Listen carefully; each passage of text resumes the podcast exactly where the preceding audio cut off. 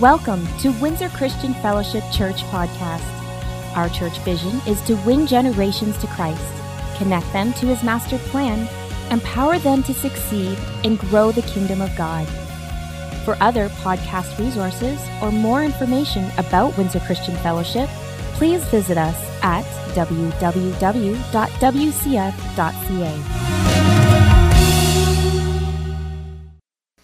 Okay, are y'all ready for God's word today? Let's go right to Luke chapter 15 and get right into it over here. Jesus goes now and teaches us what real biblical discipleship is all about. It's being pupils, it's being students, listening, watching, following their teachers' words, following their examples, and then seeing the fruit brought forth inside of their life. But in chapter 15, he tells us now the responsibility now of what real disciples are. It's amazing. He goes into three parables over here in the Gospel of Luke back to back. Speaks about the lost sheep, he speaks about the lost coin, and he speaks about the lost son. Amazingly, Matthew's gospel doesn't bring out about the lost coin and the last son. It brings out about the lost sheep. But he also shares in Matthew's gospel when he shared about the principle and the parable of the lost sheep that the reason that they got lost, the reason that they got disconnected was because of offenses, because he goes right in and breaks that down. But over here in this one, what does lost mean over here? Well, lost means a person that has lost their way, a person that has destroyed their life, a person that has basically came to a place of just giving up, forfeiting their possessions. They could have lost their home, they could have lost their family, they could have lost their kids, they could have lost their livelihood. Uh, it speaks about straying away from, uh, uh, being ignorant of one's way or direction. It actually means even going astray or going from the right path into error, into confusion. And then the result of that is undesirable action or thought. The dictionary also tells it, it speaks of a person, lost means defeated, a person that has setbacks, okay? Uh, I don't know about you, but in life, we've had setback, come on, after setback after setback. But what we've learned is we take the setbacks and use them as a stepping stone for the setups that God has. So we've learned how to function in that there. But it speaks about one that their life has stopped because of setbacks. They've been defeated, they've been deprived or overcome.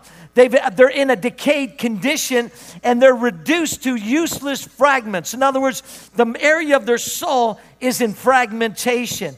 It also speaks about one that has come to the place of complete loss of health, means, position, hope. They're devastated, overwhelmed. Now, let me just ask a question. Anybody know anybody like that?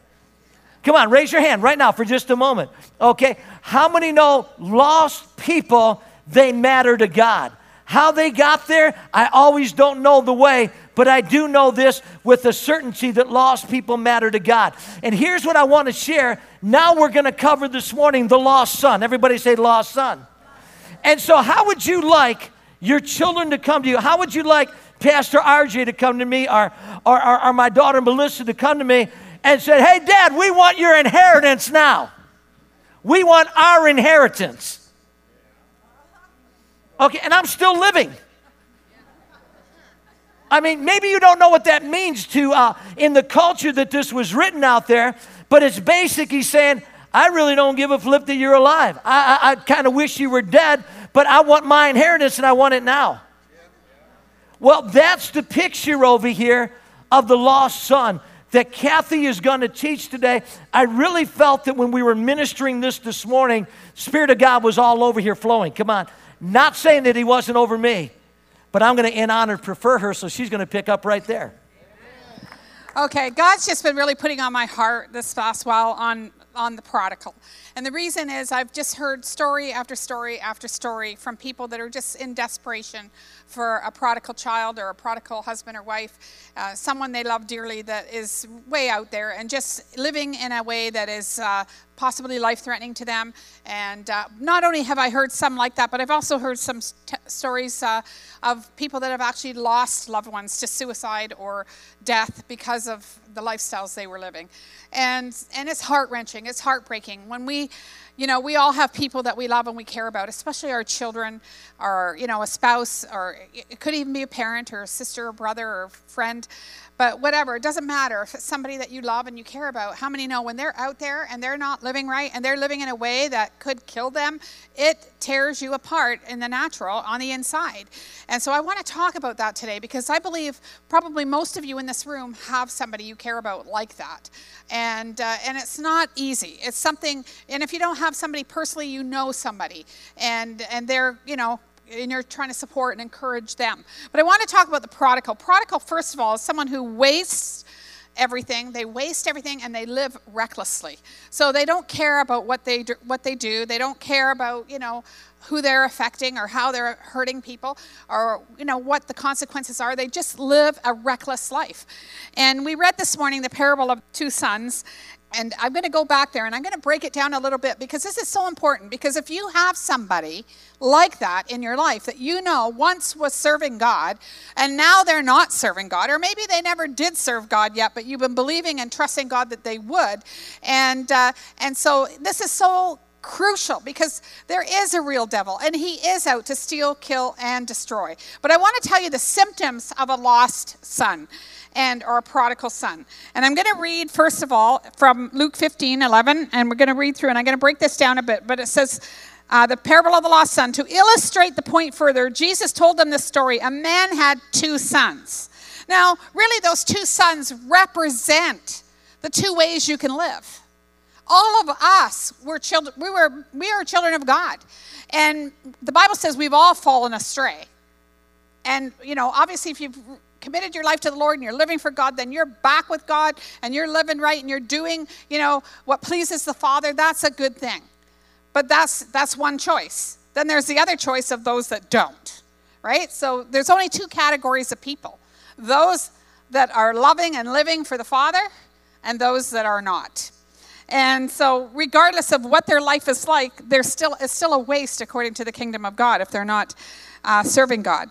But anyway, the man had two sons. The younger son told his father, I want my share of your estate now before you die. So his father agreed to divide his wealth between his sons. One of the symptoms of a prodigal is they want everything now. They want it their way now. And it's called entitlement. And we live in a generation really where there's a lot of entitled people because we've been blessed in this nation. We have been very blessed. We haven't had to struggle for a lot of things. Now, some people have. I'm not uh, negating that. But, you know, so many times our kids are given everything. They're given, I remember having a baby shower here one time, well, many times. But sometimes they almost have to add a room on to their home to accommodate all the stuff for the, for the kids you know, in, in this generation because there's just so many gadgets out there for their kids and everybody's got to have everything. And then as parents, you want to give your kids everything. And kids just get inundated with stuff, right? They're given whatever they want. And, uh, but anyway, that's the first symptom is entitlement, where, where the lost son is demanding, I want what I want now. And then it says a few days later, this younger son packed all his belongings and moved to a distant land, and there he wasted all his money in wild living. So, another symptom of the prodigal is that they move away from the father, away from authority, away from accountability, away from responsibility, and they choose to live whatever way they want. And they are wasteful in how they do that. So, they begin to just kind of, you know, th- lose everything. So they move away, do what they want. And about this time, his money ran out, and a great famine swept over the land, and he began to starve. So now, because when you choose to live that way, eventually consequences begin to show up. So now there's a price to pay. Now it's not so fun anymore. Now, you know, you're going to you're going to have things happen and transpire in your life where you're going to realize, you know, this isn't this isn't what I thought it was. Right? And so then it says he persuaded a local farmer to hire him, and the man sent him into fields to feed the pigs. The young man became so hungry that even the pods he was feeding the pigs looked good to him, but no one gave him anything. Another symptom of a person that's living a prodigal life is they get abandoned by all that know them because of the reckless living, because of the wastefulness in their lives, that people start to withdraw from them. and they're left alone. And you know what? They need to, well, we'll read it in a minute, but they need to reach the bottom sometimes. And sometimes it takes that for people to lose everything, to be desperate before they finally recognize what they once had. And then it says, so they usually feel alone. But then when he finally came to his senses, so finally, but what did it take to get him to come to his senses? Sometimes reaching the bottom. And I want to say this. Um, I didn't say this in the first service, but it's coming to me right now. Sometimes we enable prodigals so they don't reach the bottom. And we continue to enable their behavior,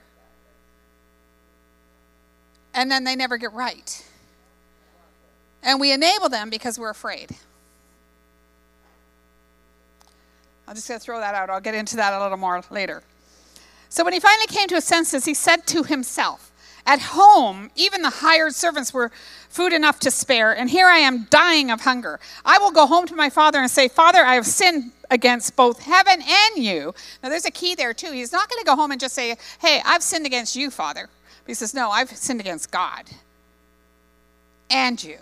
So there's true acknowledgement and repentance that's beginning to transpire when they reach their senses. Now, some people, they reach bottom, but they don't say that. They say, I'll go here because then I won't have to pay the consequence. And they don't really want to change. Right? And you have to know the difference. Now, because he could have gone home and said, you know, here I am, I lost everything, but will you just take me in? Right? But he didn't do that. Father, I have sinned against both heaven and you, and I am no longer worthy of being called your son. Please take me as a hired servant. That's fruit of true repentance because he wasn't even asking to be his son. He's saying, I'll just do whatever you want. That shows that the entitlement thinking was dealt with. It was broken and it was gone.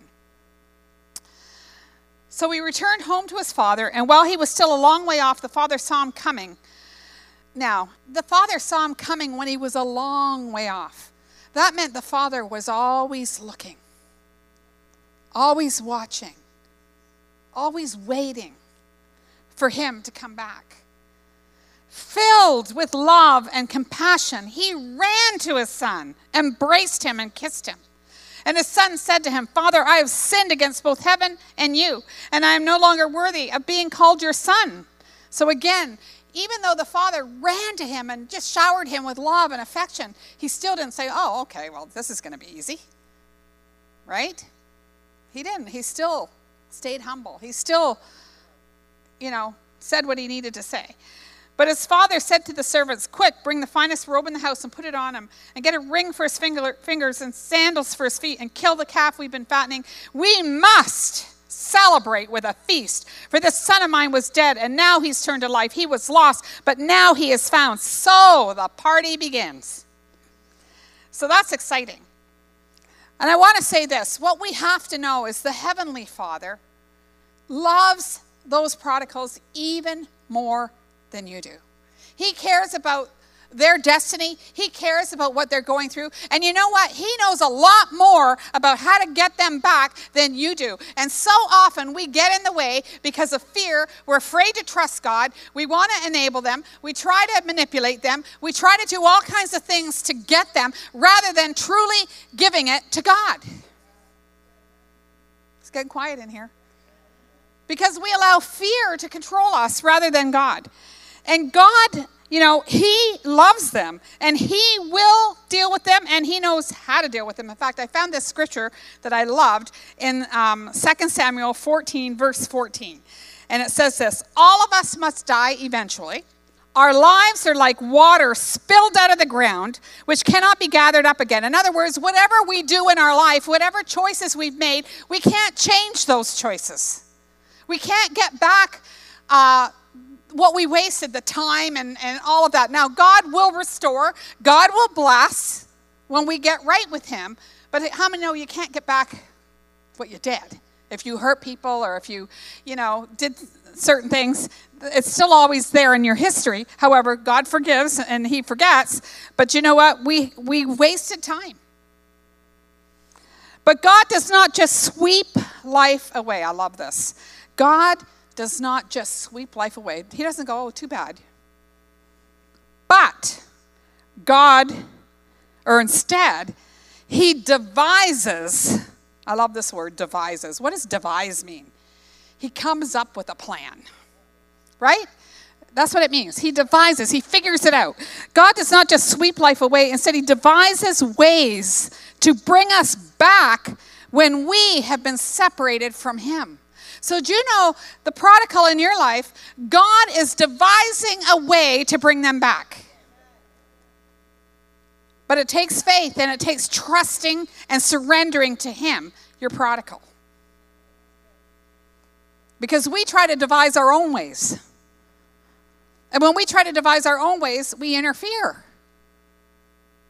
And we can even make it worse because we're trying to do it and we don't trust God. But I want to talk about what can we do and what should we do to get our prodigals back. There's things we can do. But before I can tell you what we can do, I want to go into some of the reasons why people become prodigals in the first place, because sometimes we may have had a part to play in that. First of all, is offense. Probably the number one reason people leave the church is offense. Opening the door of your heart to be offended against believers or the church or a Christian that maybe did you harm, right? Because that can happen. I will say this some kids are offended at the church because of what their parents have said to them. In other words, some parents, if they get offended at the church, they talk to their kids about their offense and turn their kids off of the church. And the kids are only hearing one side of a story. I remember when I was um, raising my girls before I married Pastor Rick, when I was married before in Mississauga and we were pastoring. And when we first took over the church, I was very insecure in that. And um, I remember trying to please everybody which you can't do, I've discovered. And, uh, you know, everybody's got opinions. They're all different, and, and uh, everybody wants it their way. And so everybody wants to let you know what they think you should do. And, you know, you can't do what everybody wants. And you really have to hear from God and do what He wants, regardless of whether it's popular or not. But I, you know, I soon learned this. And, but in the beginning, I was really desperate to please everybody and trying to do a good job. And so I spent an excessive amount of time working and my kids got neglected at times. Like they, you know, I, I, was spending too much time at the church. Sometimes we can spend too much time at the church and not spend any time with our kids. And then they resent the church. And that started happening with my children. And I had to go to them and ask forgiveness for that. See, we as parents, sometimes we need to humble ourselves and admit our mistakes to them. And that does wonders for their heart. It really makes a difference. And so, you know, we have to look at that. If there's offense, did we cause that offense? Parents sometimes they'll go to church and hear a message about love and forgiveness and get in the car and fight all the way home in front of their kids. That, that doesn't say a lot to kids about how church can help you, right? Criticize, criticizing the church in front of your kids. You know, you, if you need to criticize the church, do it privately, not in front of your children, because you're going to turn them away from the church. And they're going to just see what's wrong. Hypocrites, living a double life. You know, if you come to the church and you're worshiping God and hugging everybody, and oh, I'm a great Christian, and you go home and you're hitting your wife or, you know, screaming all the time and, you know, living like the devil, how many know? What are the kids going to think about church? Not taking church seriously. You know, a lot of parents, they, you know, they, they take their kids, get involved in sports. Oh, it's not that important. Sports is more important than going to church. I'm telling you, sports is not going to help your kids when they get in a lot of trouble or when they're making major life, you know, decisions. And so, and I'm not against sports. But don't put it before church. Don't put it before being involved in a Christian community because that's so important. They need that community because the community out there doesn't care about the val- they don't have the values we have. And they're going to be offering your kids lots of things, which brings me to one of the other things predators. There are predators. There are multi billion dollar corporations that are planning strategically how to get your kids addicted to what will make them money. And they know how to advertise, they know how to target your kids, they know how to go after them. There are people that that's all they do is they figure out ways because they know if we can get kids at 11, 12, 13 years old, we have them whether it's uh, addiction, gambling addictions, drug addictions, sex addictions, and there's a lot of stuff out there. That means you, as parents, when they're under your roof, you have a responsibility to watch and guard what they are watching and seeing. You need to be watching what they're doing online and uh, on what, what they're watching on television, what they're listening to. That doesn't mean, you know, there's some things you can't, you can't totally come against everything because then that turns them off the other way you know, it can't be all about no, no, no, no, no. But there are things that are definitely, clearly evil. And you need to guard that and protect them. Some parents are too busy and their kids are alone all the time and they, they don't know what their kids are doing. And the enemy knows how to reach them. We've talked to many kids that have gotten addicted to pornography because nobody was around when they were on the computer. And it only takes a click of a button to find it. Right? And so, the, you know, the enemy is real. Teaching the fear of the Lord by putting God first in your home. We have a responsibility. I'm telling you, if you don't do these things, somebody else is going to get them. So you need to be praying. You need to be in the Word. You need to be living the life in front of them. That doesn't mean you never make a mistake or that you don't, but when you do, humble yourself. Acknowledge it.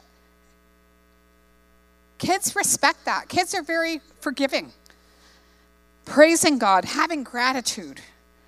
You know, that entitlement is rampant in our generation. Don't spoil your kids. Don't give them everything they want when they want it. Make them earn some things. Show them, teach them responsibility. Teach them the value of earning, working for things.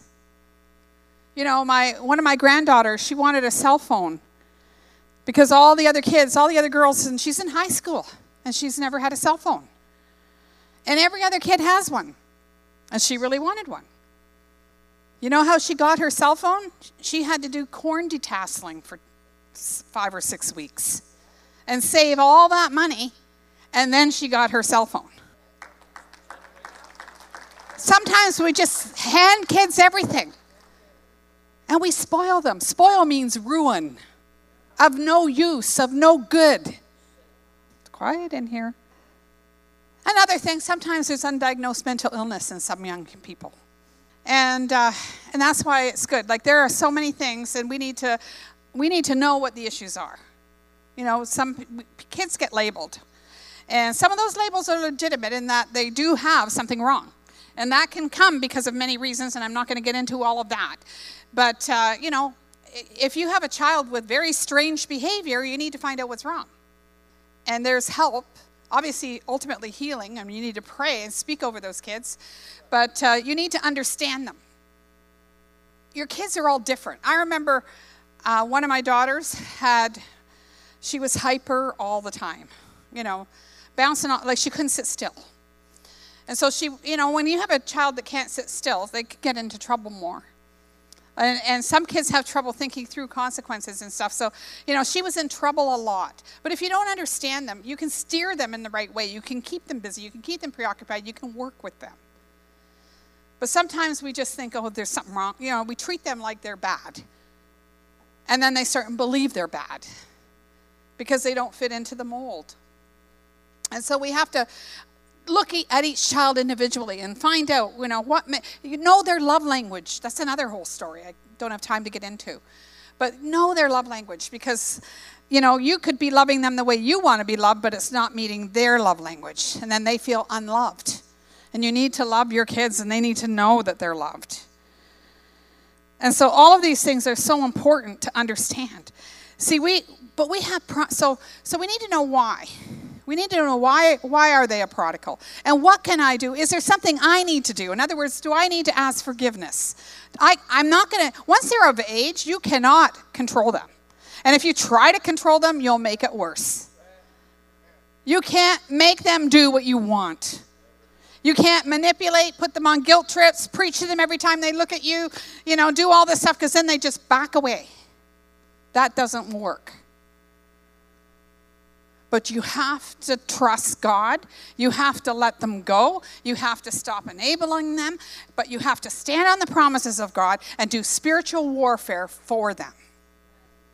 And you have to cast all your care on Him, knowing that He cares for them and He's devising ways to get them back. And He will.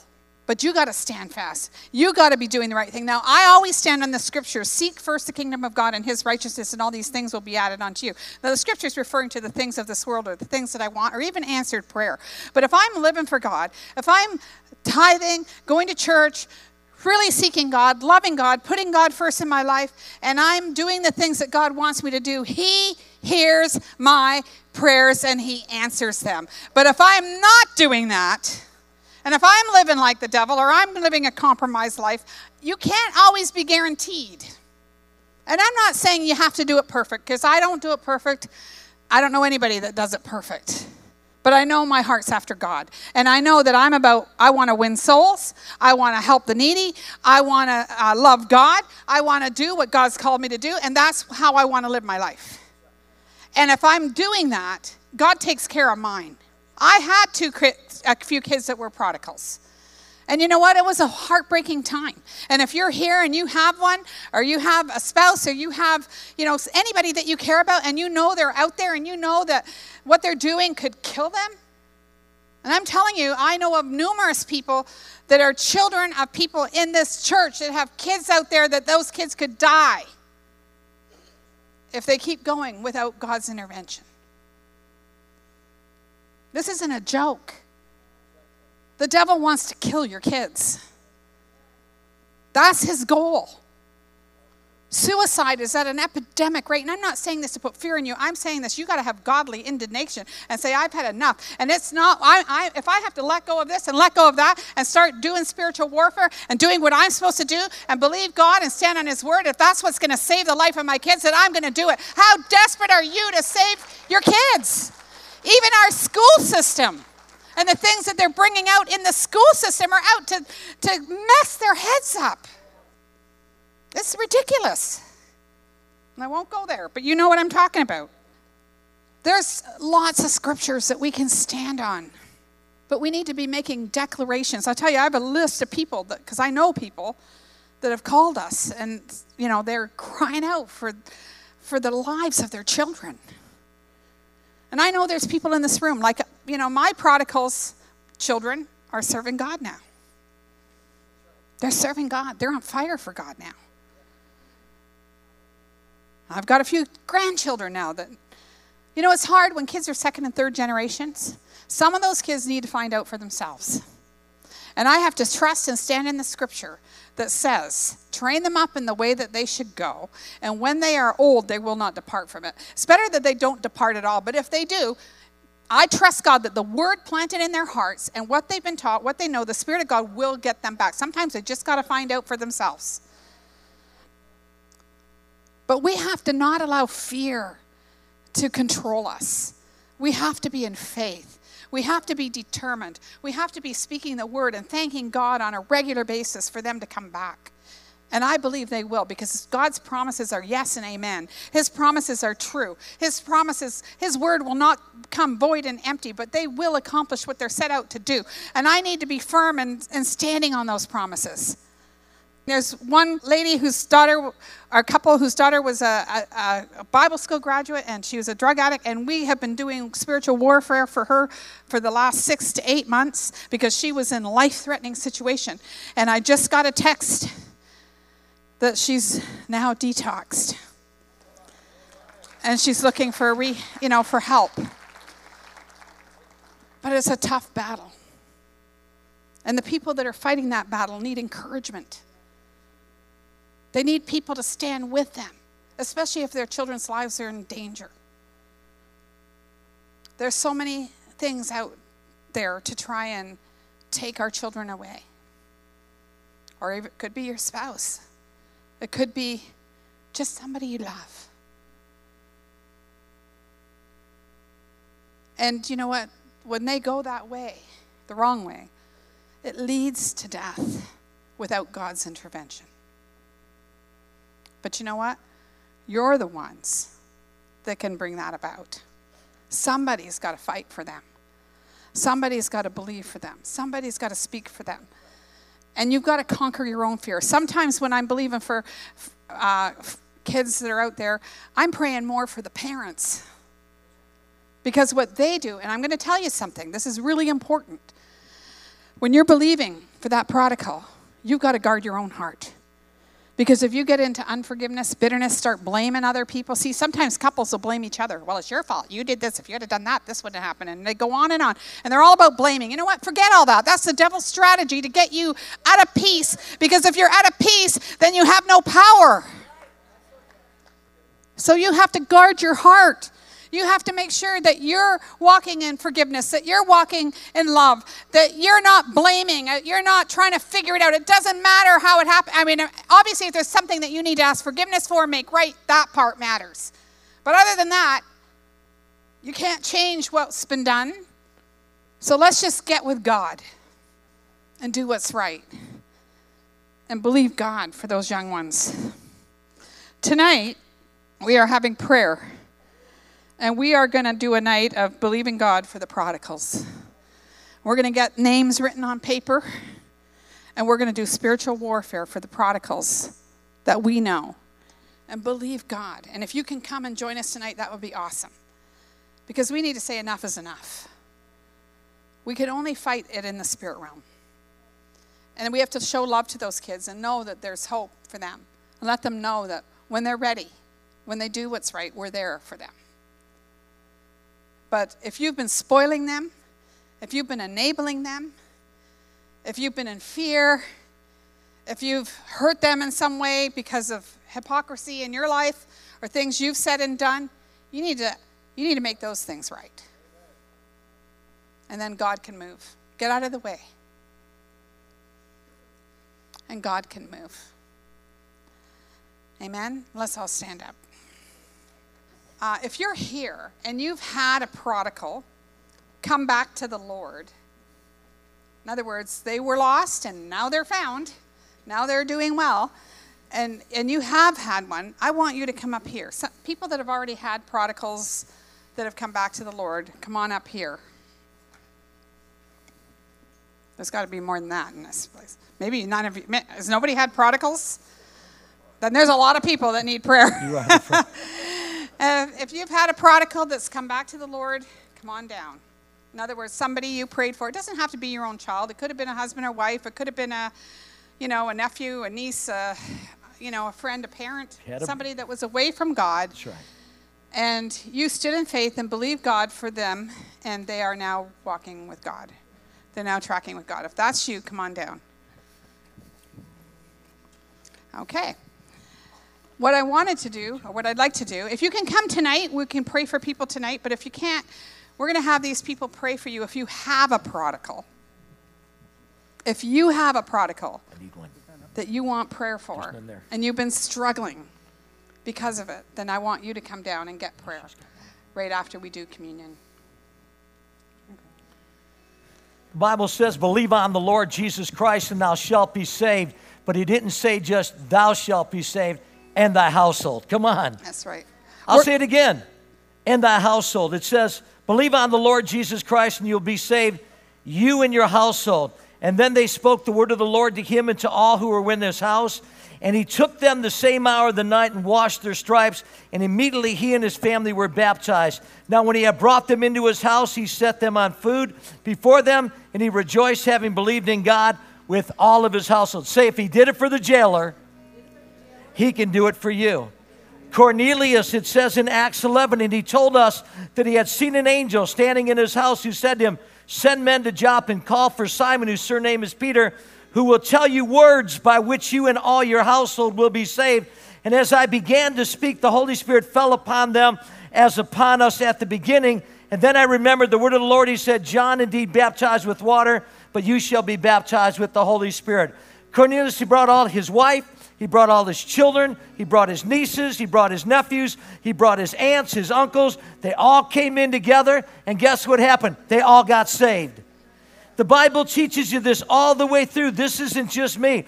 Joshua spared Rahab the harlot, and it said her father's household and all that she had. So she dwelt in Israel to this day because she had hid the messengers whom Joshua sent to spy out Jericho.